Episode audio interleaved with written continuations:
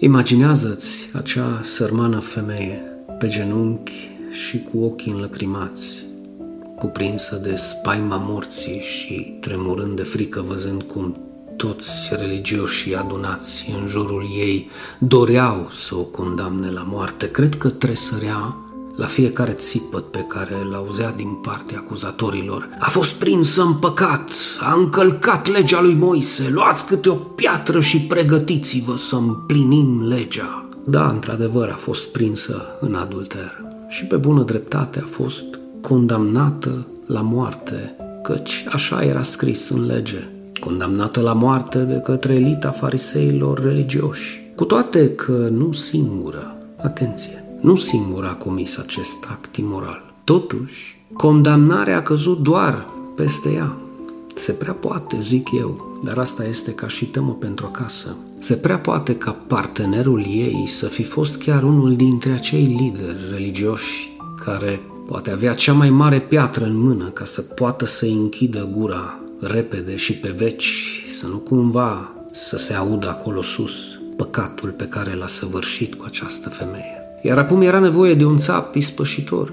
Toți erau bucuroși că s-a găsit vinovatul și mă repet, cu toate că acel act al adulterului nu l-a comis singură.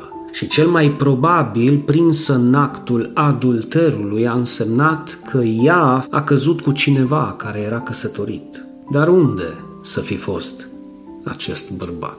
Însă ceea ce nu trebuie să pierdeți din vedere este atitudinea lui Isus.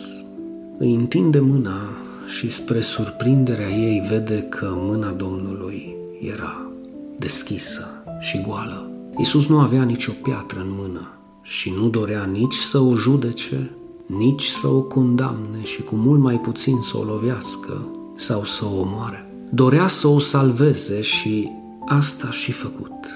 Iar pentru a avea credibilitate îi spune în cel mai simplu mod posibil: eu nu te condamn. Mai precis, eu nu sunt ca ei. Da, știu și sunt conștient că ai greșit și nu a fost bine ceea ce ai făcut, nici nu laud ceea ce ai făcut, dar haide, ridică-te de jos. Scutură-ți praful nelegiuirii și al păcatului și du-te, du-te și nu mai păcătui. Ce trebuie să învățăm noi, dragii mei? Faptul că astăzi Isus este cu mâna întinsă și spre tine. Iar dacă te uiți atent, vei observa că nu are nicio piatră în mână, iar mila care dintotdeauna a curs din el pentru cei aflați în nevoi, curge astăzi și peste tine. Iar aceleași cuvinte pline de dragoste ți le spune și ție: eu, Iisus, nu te condamn. Eu nu sunt ca cei care te-au judecat, eu nu sunt ca cei care te-au condamnat, eu nu sunt ca cei care te-au bârfit și nu sunt ca cei care te-au lovit cu cele mai mari pietre. Eu te iubesc pe tine. Te iubesc atât de mult încât am preferat să mor eu decât să te văd pe tine murind. De aceea ridică-te!